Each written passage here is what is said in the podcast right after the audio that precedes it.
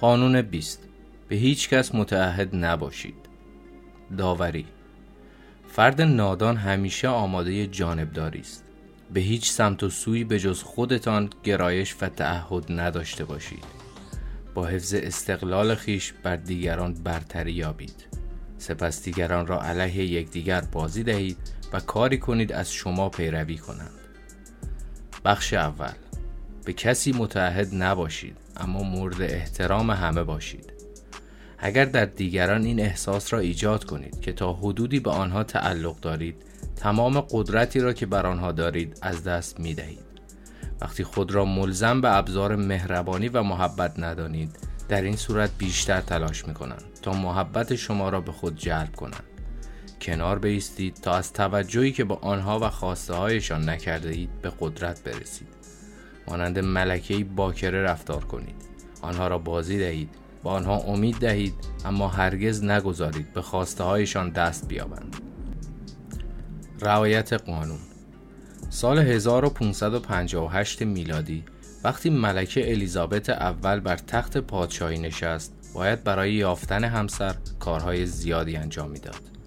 مسئله ازدواج ملکه در مجلس مطرح و به سوژه داغ صحبتهای تمام مردان انگلیس از طبقات مختلف اجتماعی تبدیل شد. با اینکه همه شتاب زده بودند که ملکه هرچه زودتر ازدواج کند و وارثانی برای به دست گرفتن تاج و تخت پس از خودش به دنیا آورد گاهی با کسی که او می‌خواست ازدواج کند مخالفت می‌کردند. این بحث سالها به طول انجامید. از طرفی برازنده ترین مردان مجرد قلمرو پادشاهی همچون سر رابرت دادلی، کند اسکس و سر والتر رالی برای ازدواج با ملکه با هم در حال رقابت بودند. ملکه هیچ یک از آنها را ناامید نکرد اما طوری رفتار می‌کرد گویی هیچ عجله ای ندارد. او در رفتارهایش علائمی میفرستاد تا نشان دهد کدام یک از آن مردان بیشتر مورد علاقه ایشان است. اما این علائم با هم در تضاد بودند.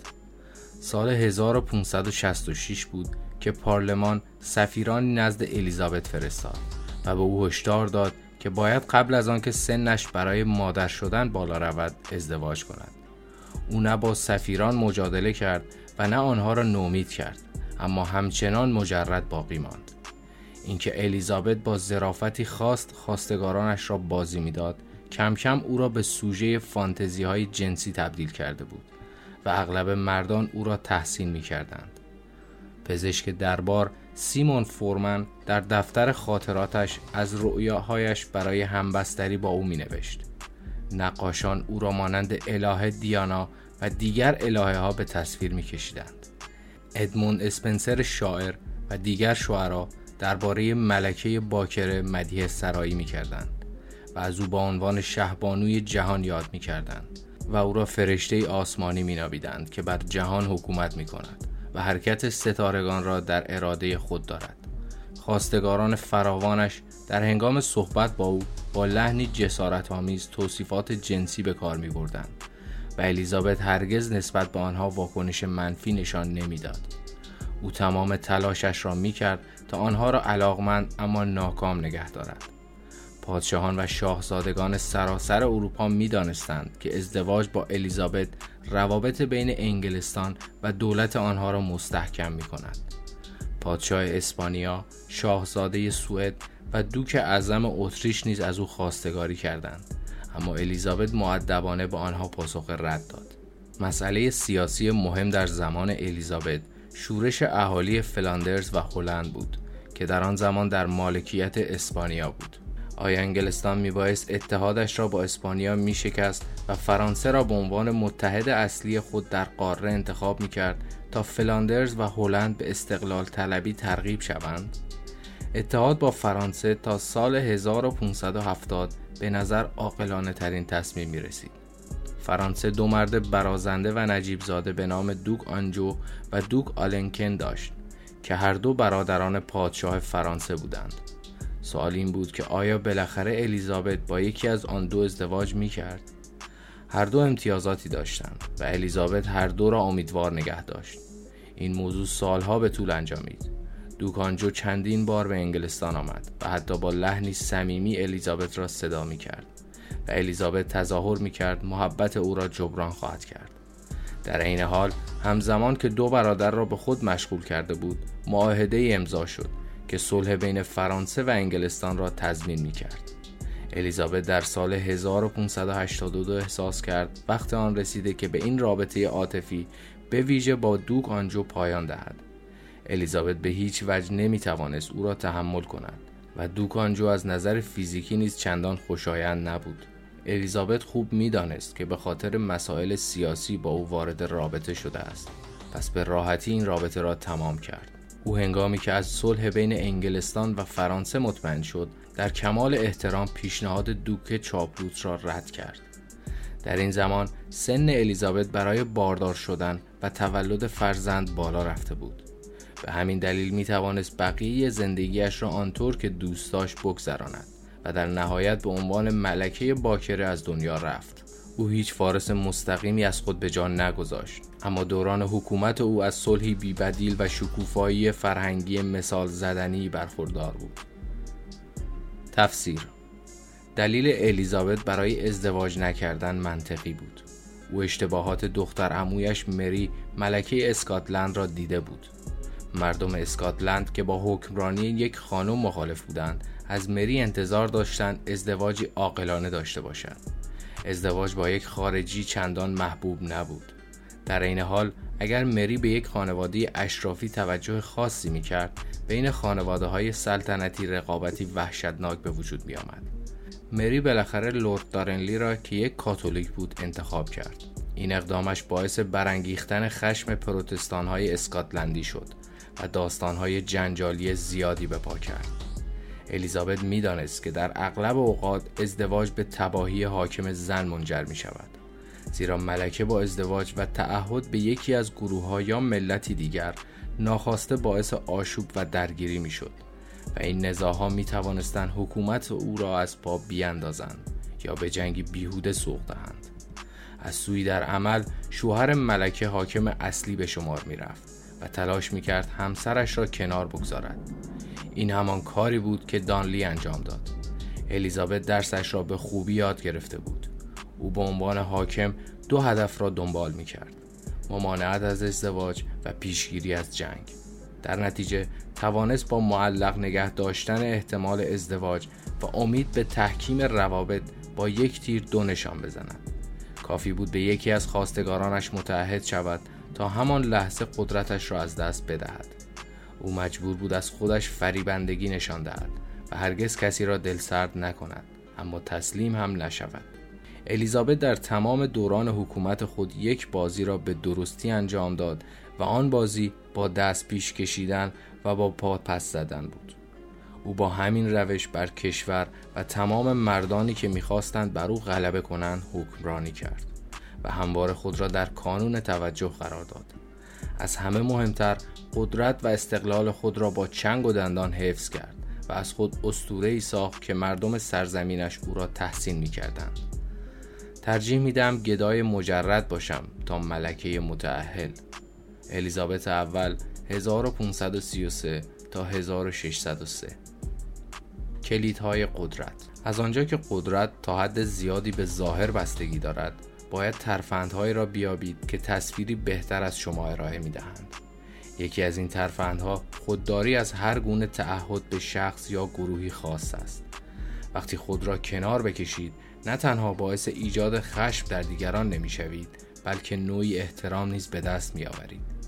شما در هر لحظه قدرتمند به نظر می رسید. زیرا به جای آنکه مثل بیشتر مردم تسلیم گروه یا رابطه ای شوید یا حزب باد باشید خودتان را تسخیر ناپذیر نشان می دهید. این فضای قدرتمندی با گذر زمان رشد می کند. همانطور که حفظ استقلال به شهرتتان می افزاید.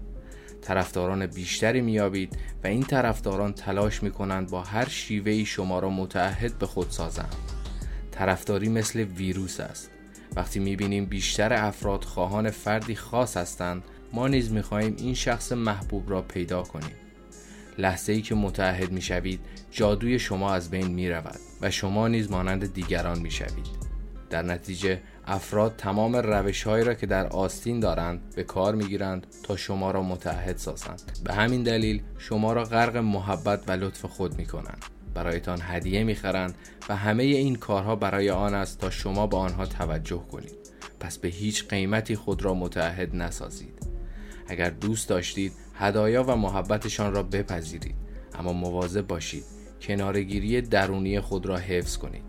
حواستان باشد که اگر کمی غفلت کنید خود را به آنها متحد کرده اید و این یعنی پایان قدرت برای شما. در این حال این را نیز به خاطر بسپارید که هدف ناامید کردن مردم نیست. قرار هم نیست خود را آدمی غیر متحد و بی قید و بند نشان دهید.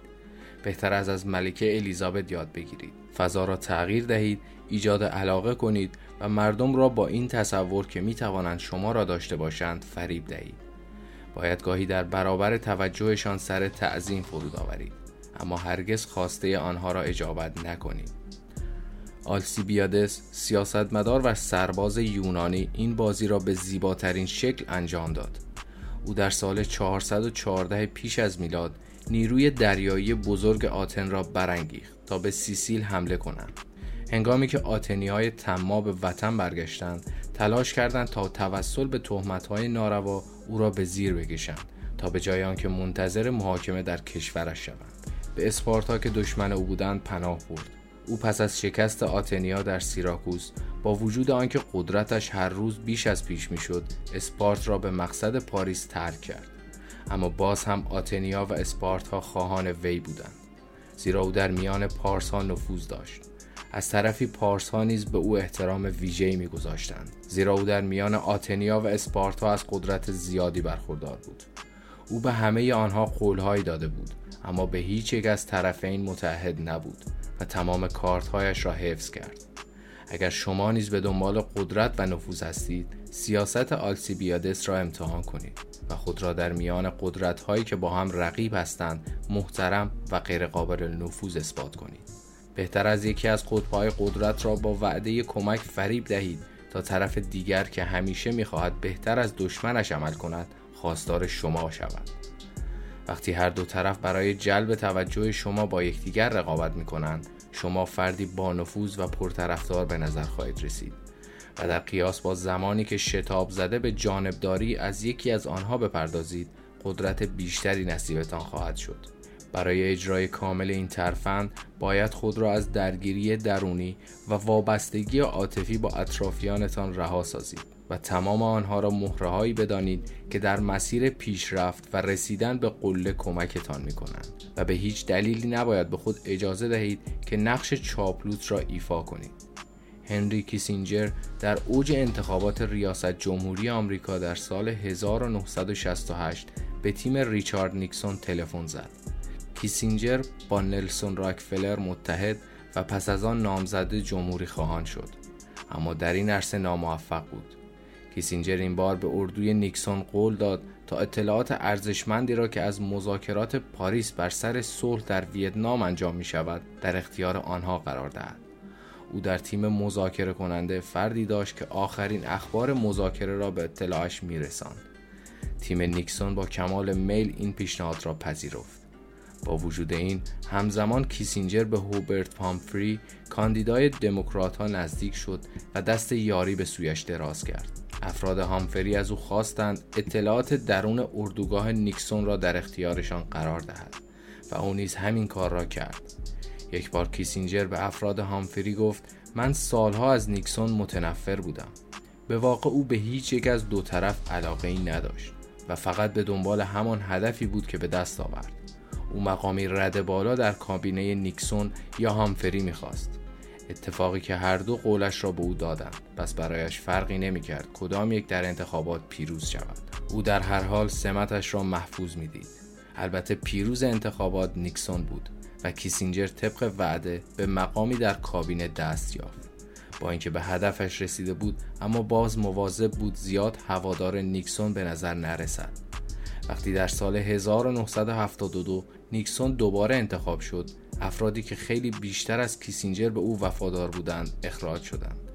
کیسینجر تنها مقام بلندپایه نیکسون بود که باقی ماند و به جرالد فورد رئیس جمهور بعدی هم خدمت کرد. ترفند همیشگی او حفظ فاصله بود و همین ترفند در اوقات بحرانی نجات بخش او شد. کسانی که این سیاست را در پیش می‌گیرند به یک درس مهم رسیدند افرادی که برای حمایت از دیگران عجله می کنند به مرور زمان احترام اولیه خود را از دست می دهند. زیرا کمک آنها خیلی راحت و بدون کمترین هزینه به دست آمده است. در حالی که کسانی که عقب می ایستند تقاضاهای زیادی دریافت می کنند. حفظ فاصله ابزار قدرت است زیرا همه می‌خواهند شما از آنها طرفداری کنید وقتی پیکاسو پس از سالها زندگی در فقر به موفق ترین هنرمند در جهان تبدیل شد خودش را به دلال خاصی متحد نکرد. اگرچه از همه سو پیشنهادهای جذاب و وعده های بزرگی به او ارائه می‌شد در ظاهر هیچ علاقه به خدمات آنها نشان نمی‌داد. همین ترفند انسجام دلالان را به هم ریخت طوری که برای جلب توجه او با هم رقابت می‌کردند و همچنان قیمت تابلوها بالا رفت. هنگامی که هنری کیسینجر به عنوان وزیر امور خارجه آمریکا می‌خواست با اتحادیه شوروی آشتی کند هیچ جست امتیازدهی صلحآمیزی به خود نگرفت بلکه در عوض بیطرفی خود را نشان داد. این اقدام شوروی را خشمگین و در عین حال ترساند. آنها از نظر سیاسی منزوی بودند و میترسیدند اگر آمریکا و چین با هم متحد شوند بیشتر در انزوا فرو روند. اقدام کیسینجر آنها را به پای میز مذاکره کشاند. این روش در روابط عاطفی و عاشقانه نیز کاربرد دارد. استاندال نویسنده بزرگ توصیه می کند وقتی می خواهید دل خانمی را به دست آورید اول از خواهرش خواستگاری کنید. بهتر است در هر موردی اول عقب بیستید و ببینید که دیگران برای جلب رضایت و توجه شما به چه کارهایی که دست نمی‌زنند. آنها به تکاپو میافتند.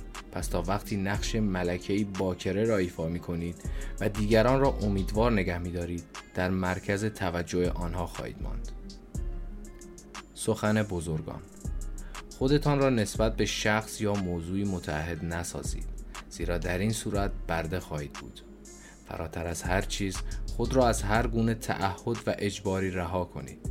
اینها ابزار دیگران برای اعمال قدرت بر شماست. بالتازار گراسیان 1601 تا 1658 تصور کنید. مرکز توجه. ملکه باکره همیشه خواستگارانی دارد که تحسینش می کنند. او که هرگز تسلیم خواستگاران نمی شود مانند خورشیدی است که سیارات به دورش میچرخند.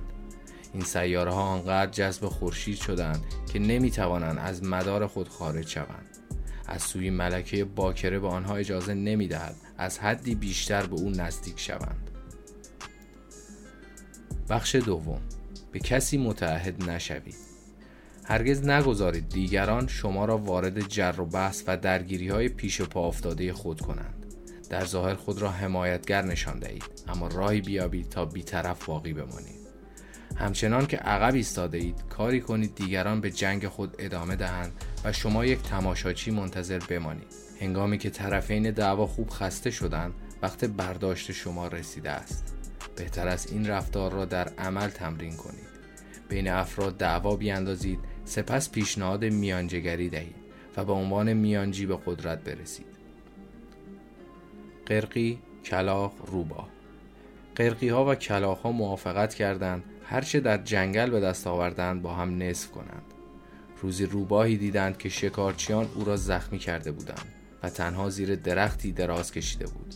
سپس حیوانات اطرافش جمع شدند. کلاخ گفت ما ها نیمتنه بالای آن را برمیداریم. قرقی گفت ما هم قسمت پایین آن را برمیداریم. روبا از شنیدن این معامله خندهاش گرفت و گفت من همیشه فکر می‌کردم قرقی ها باوشتر از این کلاق ها هستند. اگر واقعا باوشند پس باید قسمت بالایی بدنم را بردارند. که سر، مغز و دیگر اعضای خوب بدنم در آن قرار دارد. قرقی گفت بله درست است. ما آن قسمت از بدن روباه را می‌خواهیم. کلاق ها گفتند به هیچ وجه. ما باید آن را برداریم. چون از قبل توافق کردیم. سپس جنگی بینشان در گرفت. آنها یکدیگر را از پا درآوردند و چندتایی هم که باقی مانده بودند به سختی فرار کردند. روباه چند روزی آنجا ماند و از کلاها و های مرده تغذیه کرد. سپس سالم و سرحال دنبال زندگیش رفت. او به خوبی می‌دانست. آدم ضعیف می‌تواند از جنگی که میان قدرتمندان به راه میافتد به نفع خود استفاده کند. حکایت هندی. رعایت قانون. در اواخر قرن پنجم همواره چهار دولت قوی ایتالیا یعنی ونیز، فلورانس، روم و میلان با هم در جنگ و نزاع بودند. دولت های فرانسه و اسپانیا در کمین و آماده بودند تا هر چقدر می توانند از وضعیت تضعیف شده این قدرت های ایتالیا بهره برند. و در این میان ایالت کوچک مانتوا که در منطقه حساس در شمال ایتالیا واقع بود و حاکمیت آن را دوک جوان ایتالیایی به نام دوک جیان فرانچسکو گونزاگا بر عهده داشت به تله افتاد. اندکی زمان لازم بود تا یکی از قدرت آن را به طور کامل ببلد. و دیگر به عنوان حاکمیت مستقل وجود نداشته باشد. گونزاگا جنگجوی تندخو و ماهر بود. او به فرماندهی مزدور تبدیل شده بود که هر طرف منابع بیشتری برایش داشت به همان طرف رو می آورد او در سال 1490 با ایزابلا دسته دختر حاکم منطقه دوکنشین فرارا ازدواج کرد و چون در آن زمان بیشتر اوقاتش را خارج از مانتوا میگذراند ایزابلا به جای او حکم کرد اولین رویدادی که برای ایزابلا به عنوان حاکم محکی محکم به شمار می‌رفت در سال 1498 اتفاق افتاد در این زمان لویی دوازدهم خود را برای لشکرکشی به میلان آماده می کرد. دولت های ایتالیایی که همه به پیمان شکنی عادت داشتند فاصله به دنبال یافتن راهی بودند تا از شرایط سخت میلان سودی به جیب بزنند. پاپ الکساندر ششم با خودش عهد کرد که دخالت نکند. به جای این کار به فرانسه روی خوش نشان داد و در عوض امیدوار بود فرانسویا مانتوا را به آنها بدهند. حاکم میلان به نام لودویکو اسفورزا ناگهان خود را تنها یافت او سراغ ایزابلا رفت که یکی از نزدیکترین دوستانش بود البته اینطور شایع شده بود که او قبلا عاشق ایزابلا بوده است او از ایزابلا خواست که دوک گونزاگا را راضی به حمایت از او کند. ایزابلا تمام تلاش خود را کرد اما همسرش زیر بار نرفت. زیرا وضعیت اسفورزا را ناامید کننده و بی می‌دید. در نتیجه در سال 1499 لویی به میلان حمله و به راحتی آنجا را تصرف کرد. اینک ایزابلا بر سر دوراهی مانده بود. اگر به لودویکو وفادار میماند فرانسه علیه او اقدام می کرد اما اگر خودش با فرانسه متحد می‌شد در سراسر ایتالیا برای خود دشمنانی می تراشید که به محض عقب نشینی لویی با مانتوا صلح می کردند. اگر هم دست یاری به سوی ونیز یا روم دراز می کرد خیلی راحت به بهانه اینکه به او کمک می‌کنند او را میبلیدند. به هر حال نمی‌توانست دست روی دست بگذارد. پادشاه قدرتمند عرصه را برایش تنگ کرده بود. در نهایت تصمیم گرفت از در دوستی وارد شود. او قبلا همین کار را در رابطه با لودویکو اسفورزا انجام داده بود ایزابلا که در زیبایی و جذابیت شهری شهر بود با هدایا نامه های هوشمندانه و امکان مصاحبت سعی کرد لوی را فریب دهد لوی در سال 1500 میلادی ایزابلا را به مهمانی بزرگ در میلان دعوت کرد تا پیروزیش را جشن بگیرد. لئوناردو داوینچی به همین مناسبت یک شیر میکانیکی بزرگ برای این مراسم ساخت که وقتی شیر دهانش را باز می کرد گلهای سوسن سفید تازه که نماد سلطنت فرانسه هستند از آن خارج می شدند. ایزابلا که بزرگترین مجموعه لباس را در میان شاهزاده های ایتالیایی داشت زیباترین لباسش را پوشید و همان گونه که امید داشت توانست لویی را به خود مجذوب کند او به زودی به همراه ثابت لویی تبدیل شد و در ازای این دوستی از او خواست در مقابل ونیز از استقلال مانتوا حمایت کند این خطر در حال محو شدن بود که خطر بزرگتری از جنوب ایتالیا آنها را تهدید کرد سزار بورژیا از سال 1500 به آرامی به سمت شمال ایتالیا لشکرکشی کرده بود و حکومتهای کوچکی را که در سر راهش قرار داشت به نام پدرش الکساندر تصرف می کرد. ایزابلا به خوبی سزار را می شناخت و می‌دانست نباید به او اعتماد کند و نباید به او آسیبی برساند. باید او را میفریفت و از خود دور نگه می داشت. ایزابلا برایش هدایایی همچون باز شکاری، سکهایی از نژاد عالی، عطر و نقابهای زیبا فرستاد. او قاصدهایی با پیامهای چاپلوسانه نزدش فرستاد و البته این قاصدها برایش نقش جاسوسی را بازی می‌کردند. وقتی سزار از او پرسید که آیا لشکریانش می توانند در مانتوا اردو بزنند ایزابلا موفق شد معدبانه او را از این کار منصرف کند. ایزابلا خوب می‌دانست به محض آنکه لشکر سزار در شهر استقرار یابد دیگر محال است که آنجا را ترک کنند حتی وقتی ایزابلا به دلربایی از سزار مشغول بود به اطرافیانش گوشزد کرد که مراقب باشند مبادا کلامی تند درباره سزار به زبان بیاورند. ایزابل می‌دانست که سزار همه جا جاسوسانی دارد و ممکن است از کوچکترین حرفی برای حمله استفاده کند. وقتی ایزابلا فرزندش را به دنیا آورد از سزار خواست پدر خانده شود و حتی پیشنهاد کرد بین دو خانواده ازدواجی صورت پذیرد. این ترفند تا حدودی نتیجه داد زیرا با وجود آنکه سزار همه شهرهای سر راهش را تسخیر کرد مانتوا در امان بود. پدر سزار الکساندر در سال 1503 میلادی درگذشت و چند سال بعد پاپ جدید جولیوس دوم برای اخراج فرانسوی ها از ایتالیا وارد جنگ شد. هنگامی که آلفونسو حاکم فرارا و برادر ایزابلا از فرانسه طرفداری کرد جولیوس تصمیم گرفت به او حمله کند و او را از پا درآورد. ایزابلا یک بار دیگر بر سر دوراهی قرار گرفت. یک طرف برادر همخونش بود و طرف دیگر فرانسه. او به خود جرأت داد تا از هیچ کدام حمایت نکند. زیرا می‌دانست رنجش هر کدام از طرفین به یک اندازه مشکل ساز خواهد بود. او دوباره بازی را شروع کرد و همان ترفندی را که در آن ماهر بود به کار بست. از یک سو از همسرش گونزاگا خواست در جبهه پاپ مبارزه کند. زیرا می‌دانست او سرسختانه نخواهد جنگید و از سوی دیگر به لشکر فرانسویان اجازه داد برای کمک به فرارا از مانتوا عبور کنند. برای توجیه این کارش اعلام کرد که فرانسویا به قلمروش حمله کردند او به صورت پنهانی اطلاعاتی ارزشمند در اختیار فرانسویا قرار می‌داد. او برای واقعی جلوه دادن حمله فرانسوی از آنها خواست تا به چپاول مانتوا تظاهر کنند. این ترفند باز هم نتیجه داد و پاپ مانتوا را به حال خودش رها کرد. در سال 1513 جولیوس پس از معاصره طولانی فرارا را شکست داد. ارتش فرانسه نیز عقب نشینی کرد.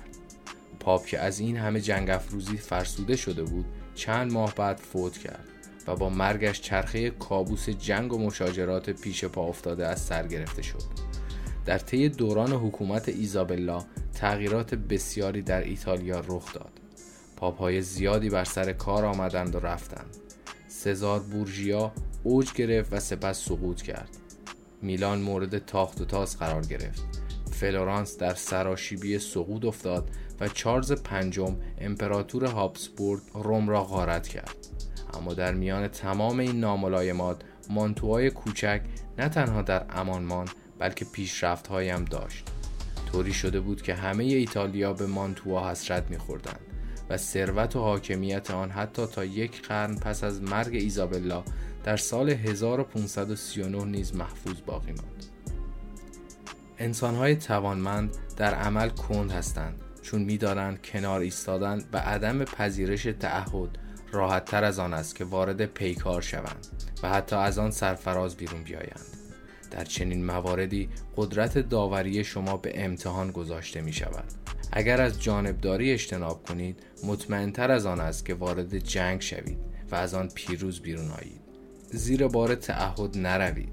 زیرا یک تعهد به تعهدی بزرگتر منجر می شود و به تدریج وارد یک فاجعه می شوید بالتازار گراسیان 1601 تا 1658 تفسیر ایزابلا د استه درک خوبی از موقعیت سیاسی ایتالیا داشت. او می‌دانست اگر از یکی از قدرتها حمایت کند نابود می شود هر اتحاد جدیدی به معنای دشمنی جدید است. و این چرخ موجب تعارض و نزاعهای بیشتری می شود و پای قدرتهای دیگر را به موضوع باز می کند به طوری که دیگر نمی توانست نجات پیدا کند و در نهایت از شدت خستگی نابود می شد. ایزابلا به خود اجازه نداد که به خاطر وفاداری به دوک یا پادشاه خاص سرش را از دست بدهد. از سوی هیچ تلاشی برای پایان بخشیدن به نزاهای اطرافش نکرد. اگر جانبداری می کرد قطعا خودش نیز وارد جنگ می شد. پس کنارگیری و تماشاچی بودن به نفعش بود. اگر قدرت های مختلف تا حد مرگ با هم می جنگیدن و خود را طی جنگ خسته و فرسوده می کردن دیگر در موقعیتی قرار نمی گرفتند که به مانتوا طمع ورزند ریشه قدرت ایزابلا هوش سرشار او بود هوشی که به او یاد داد در حالی که هیچ تعهدی به هیچ طرفی ندارد و فقط به خود و پادشاهیش متحد است خود را علاقمند به طرفین نشان دهد. وقتی ناخواسته وارد جنگ می شوید ابتکار عمل را از دست می دهید و در نتیجه منافع جنگ افروز به منافع شما و شما به ابزار آنها تبدیل می شوید پس خودتان را کنترل کنید و میل طبیعی به جانبداری از یک نفر را مهار کنید. برای هر دو طرف دعوا نقش یک دوست را بازی کنید. و وقتی با هم برخورد کردند خود را عقب بکشید. آنها با هر بار جنگیدن ضعیفتر می شوند در حالی که شما با هر جنگی که از آن اجتناب می کنید قوی تر می شوید هنگامی که مرغ ماهیخوار و صدف با هم درگیر می شوند آن کس که سود می کند ماهیگیر است. ضرب المثلی از چین باستان. عقاب و ماده خوک جوان. عقابی روی درختی آشیانه ساخت.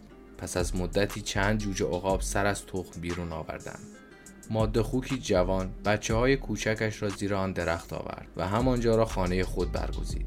عقاب طبق عادت پس از شکار به خانه می آمد و برای بچه هایش غذا می آورد خوکم اطراف درخت ریشه ها را می کند و در جنگل شکار می کرد و شبنگام غذایی برای بچه خوک ها می آورد عقاب و ماده خوک با آرامش در همسایگی هم زندگی می کردند. در این میان ماده گربه این نقشه کشید تا جوجه عقاب ها و بچه خوک ها را سربنیست کند او نزد عقاب رفت و گفت عقاب دیگر به دور دست ها پرواز نکن بهتر از حواست به خوک باشد. او نقشه شومی در سر دارد و می‌خواهد ریشه های درخت را از زمین درآورد. نمی‌بینی که همیشه مشغول کندن ریشه هاست؟ بعد نزد خوک رفت و گفت خوک هوش و حواست کجاست؟ تو همسایه خوبی نداری. دیروز غروب با این گوش های تیزم شنیدم عقاب به جوجه هایش می‌گفت که جوجه عقاب های عزیزم به زودی از این بچه خوک ها خوراکی لذیذ فراهم می‌کنم. به محض آنکه ماده خوک رفت یکی از بچه خوک ها را برایتان خواهم آورد. از آن روز به بعد نه عقاب برای شکار پرواز کرد و نه خوک برای شکار به جنگل. جوجه عقاب ها و بچه خوک ها از گرسنگی و ضعف هلاک شدند و ماده گربه از خجالت شکمش درآمد. حکایت لئو تولستوی 1828 تا 1910 کلیدهای قدرت. برای موفقیت در بازی قدرت باید بر احساساتتان غلبه کنید. اما خطر بزرگ دیگری نیز شما را تهدید می کند حتی اگر رسیدن به چنین سطحی از خیشتنداری موفق شوید هرگز نمی توانید دمدمی مزاجی اطرافیانتان را تحت کنترل بگیرید. بیشتر اطرافیانتان اسیر احساسات خیشند و همواره در حال دامن زدن به مشاجرات هستند پس ممکن است خیشتنداری و استقلال شما باعث رنجش و خشم آنها شود. آنها نهایت تلاش خود را می کنند تا شما را به داخل گرداب بکشند و از شما می‌خواهند در جنگ بی پایان آنها یا از یک طرف جانبداری کنید یا میانشان صلح برقرار کنید. اگر به درخواست های عاطفی آنها پاسخ مثبت دهید کم کم ذهن و وقتتان با مشکلات آنها درگیر می شود. اجازه ندهید محبت و حس ترحم شما را در گرداب فرو برد. شاید بگویید نمی توانید به طور کامل بیطرف باقی بمانید چون باعث رنجش بیهوده می شود. بهترین کار این است که خود را علاقمند به آنها نشان دهید و حتی در ظاهر گاهی از آنها طرفداری کنید. اما یادتان نرود که این فقط یک ژست است پس احساساتتان را درگیر نکنید. قوای درونی و منطق و استقلال خود را حفظ کنید مهم نیست افراد چقدر سخت تلاش می کنند تا شما را وارد تنشهای خود کنند. هرگز اجازه ندهید که علاقمندی به کارها و بحثهای پیش پا افتادهشان در شما نفوذ کنند. به آنها هدایایی تقدیم کنید. با همدردی به آنها نگاه کنید و حتی گاهی دلشان را به دست بیاورید. اما در درون با هر دو پادشاه دوست باشید و فاصله تان را با بورژی های غیرقابل اعتماد حفظ کنید. با عدم پذیرش تعهد و حفظ استقلال می توانید ابتکار عمل خود را حفظ کنید تا تمام حرکات بعدی را خودتان انتخاب کنید و هیچ واکنش تدافعی نسبت به کشمکش های اطرافیانتان نشان ندهید. بگذارید آنها خودشان را با جنگیدن خسته کنند. بعد از این خستگی به نفع خود استفاده کنید. در چین باستان پادشاهی به نام چی نیک چندین بار به قلمرو پادشاه هسین یانگ حمله کرد. هوان حاکم استان مجاور بود و با خود فکر کرد که باید هرچه زودتر به دفاع از هسیانگ پادشاه هسینیانگ بپردازد. اما مشاورش به او توصیه کرد صبر کند و گفت هسیانگ هنوز در معرض نابودی قرار نگرفته و چین نیز هنوز خسته نشده است. اگر چین خسته نباشد این حملات تأثیرگذار نخواهد بود. از طرفی حمایت از حکومتی که در خطر است به اندازه زنده کردن حکومتی ویران فضیلت و شایستگی به حساب نمی آید هوان توصیه مشاور را پذیرفت. پیشبینی مشاور درست از آب درآمد و هوان بعدها هم افتخار نجات هسیانگ از ورطه نابودی و هم افتخار پیروزی بر چین خسته را به نام خود ثبت کرد. او آنقدر در جنگ مداخله نکرد تا سرانجام نیروهای درگیر یکدیگر را خسته کردند و جنگ به مرحله رسید که مداخله برایش نه تنها خطر نداشت بلکه امتیاز به شمار می آمد.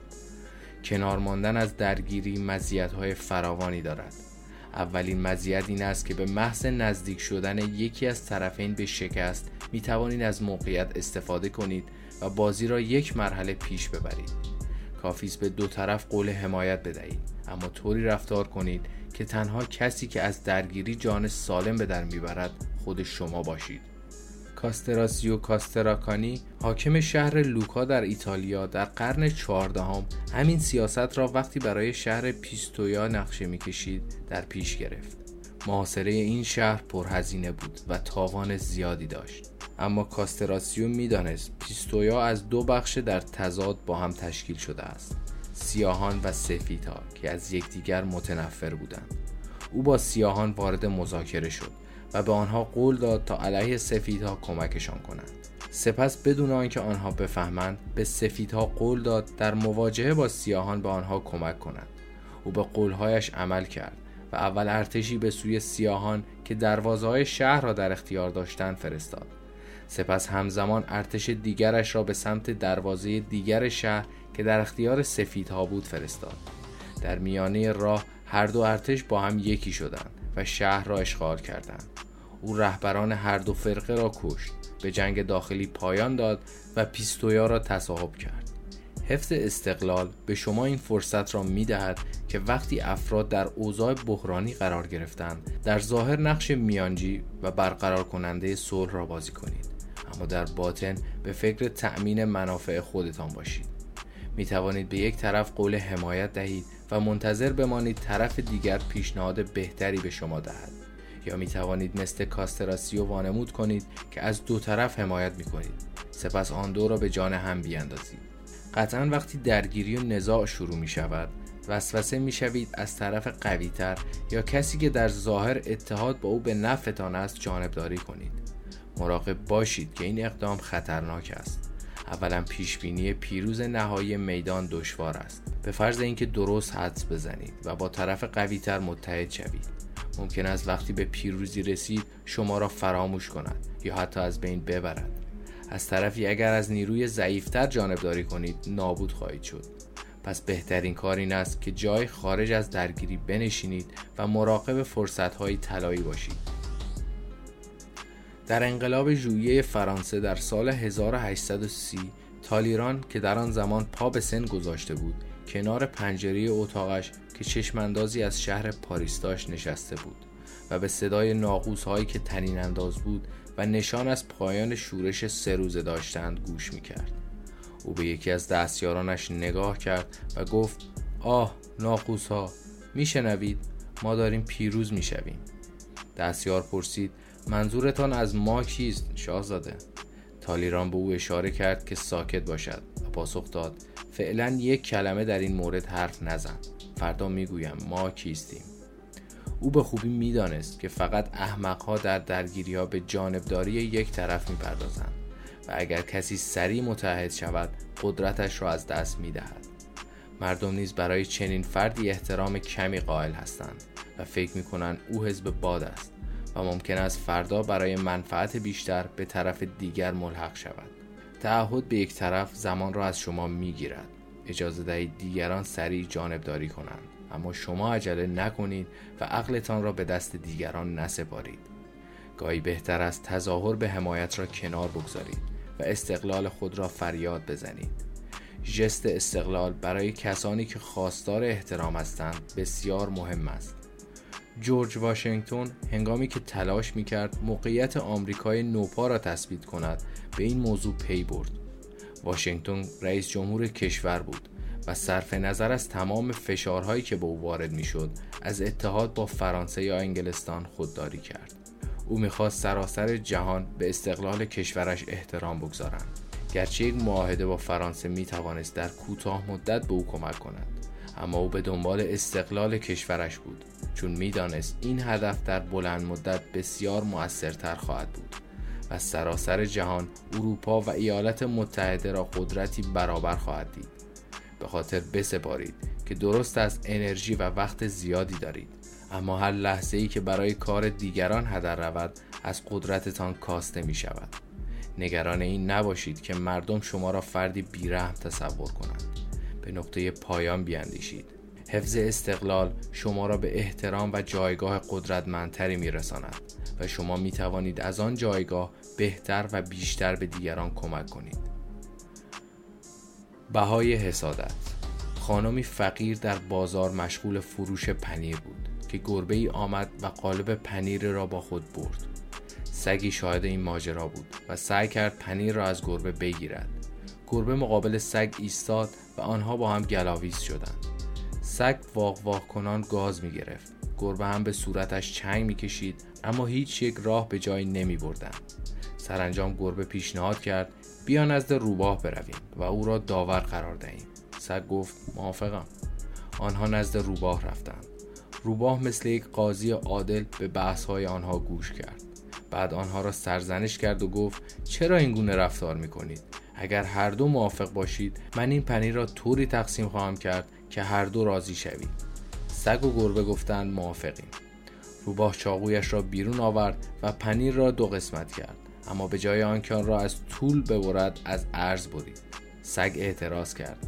نیمه من کوچکتر است. روباه از پشت عینکش به سهم سگ نگاه کرد و گفت درست است. پس تکه ای از سهم گربه را خورد و گفت الان هم اندازه شدند. وقتی گربه رفتار روباه را دید ناله کنان گفت خب نگاه کن حالا سهم من کوچکتر است. روباه دوباره عینکش را به چشم زد و با دقت به سهم گربه نگاه کرد و گفت درست می‌گویی. یک لحظه صبر کن الان درستش می‌کنم. و تکه ای از سهم سگ خورد. این موضوع آنقدر ادامه یافت که روباه کل پنیر را در مقابل چشمان گربه و سگ خورد. داستانهای آمیانه از انتشارات ناتان آزوبل 1948 استثناء برای استفاده از این قانون زیاده روی نکنید. این بازی بسیار ظریف و دشوار است. اگر رقیبان زیادی را علیه یکدیگر برانگیزید آنها به نقشه‌ای که در پشت نمایشتان هست پی می‌برند.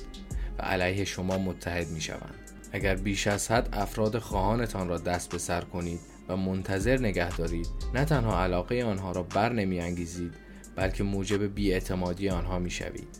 آن وقت ممکن است به این نتیجه برسید که تعهد نسبت به یکی از طرفین تنها راه باقی مانده است. در چنین مواردی نیز راهکار حفظ استقلال درونیتان است تا خود را از درگیری عاطفی باز دارید. این حق را همواره برای خود حفظ کنید که اگر متحدتان رو به سقوط بود بتوانید در هر لحظه او را ترک کنید و آزادیتان را به دست آورید. همان افرادی که خواهان شما بودند و به آنها بی احترامی نکردید. اگر مجبور باشید به داخل کشتی بپرید و خودتان را نجات دهید. قطعا برایتان جای باز می کنند این حق را همواره برای خود حفظ کنید که اگر متحدتان رو به سقوط بود بتوانید در هر لحظه او را ترک کنید و آزادیتان را به دست آورید. همان افرادی که خواهان شما بودند و به آنها بی احترامی نکردید اگر مجبور باشید به داخل کشتی بپرید و خودتان را نجات دهید قطعا برایتان جایی باز می کنند تصور کنید بوتزاری انبوه در جنگل یک بوته روی بوته دیگر میپیچد و همسایش را با خارهایش گیر میاندازد. سپس به تدریج قلمرو نفوذ ناپذیرش را توسعه می‌دهد. تنها گیاهی که می‌تواند فراتر از بوتزار رشد کند و بالا رود گیاهی است که فاصله اش را با آن حفظ کرده است. سخن بزرگان باور کنید کنارگیری و تن ندادن به تعهد بسیار شجاعانه تر از پیروزی در نبرد است. گول دیگران را نخورید. اگر احمقی در کاری مداخله کرده است مواظب باشید که دومین احمق شما نباشید. بالتازار گراسیان 1601 تا 1658